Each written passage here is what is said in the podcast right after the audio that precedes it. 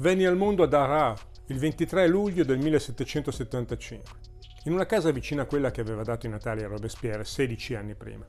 Avvenne durante la notte. La pioggia scorreva torrenziale, accompagnata dal fragore dei tuoni.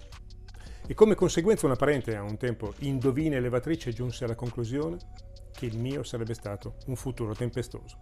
Inizia così l'autobiografia di uno dei personaggi più controversi della storia della criminologia. Il suo nome è François Vidocq ed ancora oggi è difficile stabilire se collocarlo tra i grandi detective oppure tra i grandi criminali.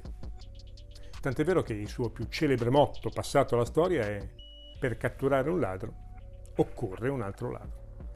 Figlio di un fornaio e di una madre che stravede per lui all'età di 14 anni, uccide per eccesso di foga il suo maestro di sciabola ed è costretto alla fuga.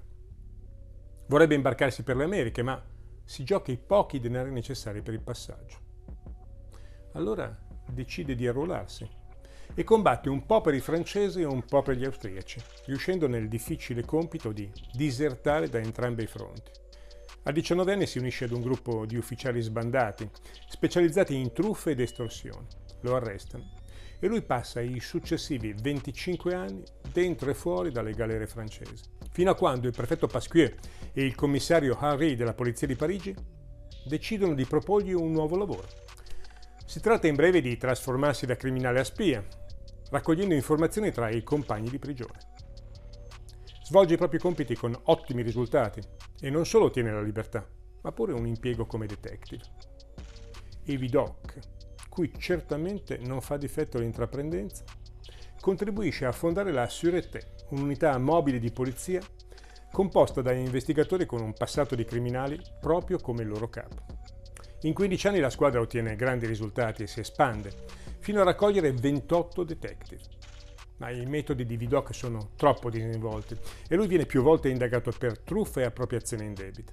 Finisce in carcere poi lo richiamano perché hanno bisogno di intuito e di risultati e poi ancora lo arrestano. Alla fine lui lascia la polizia, scrive le proprie memorie, un successo editoriale inatteso e mette in piedi una propria agenzia di investigazione. Questo fino alla morte, che se lo porta via nel 1857. Ma oltre a fondare la Sûreté, la struttura della polizia francese che ancora oggi porta lo stesso nome, il contributo di Vidocq è importante per altre intuizioni nel campo della lotta al crimine. Crea il primo schedario di polizia, in cui raccoglie le informazioni di tutti i delinquenti noti. Perfeziona il ruolo dell'infiltrato, con travestimenti accurati e l'uso del linguaggio tipico della malavita, l'argot, che i criminali utilizzano per comunicare in un codice incomprensibile agli investigatori.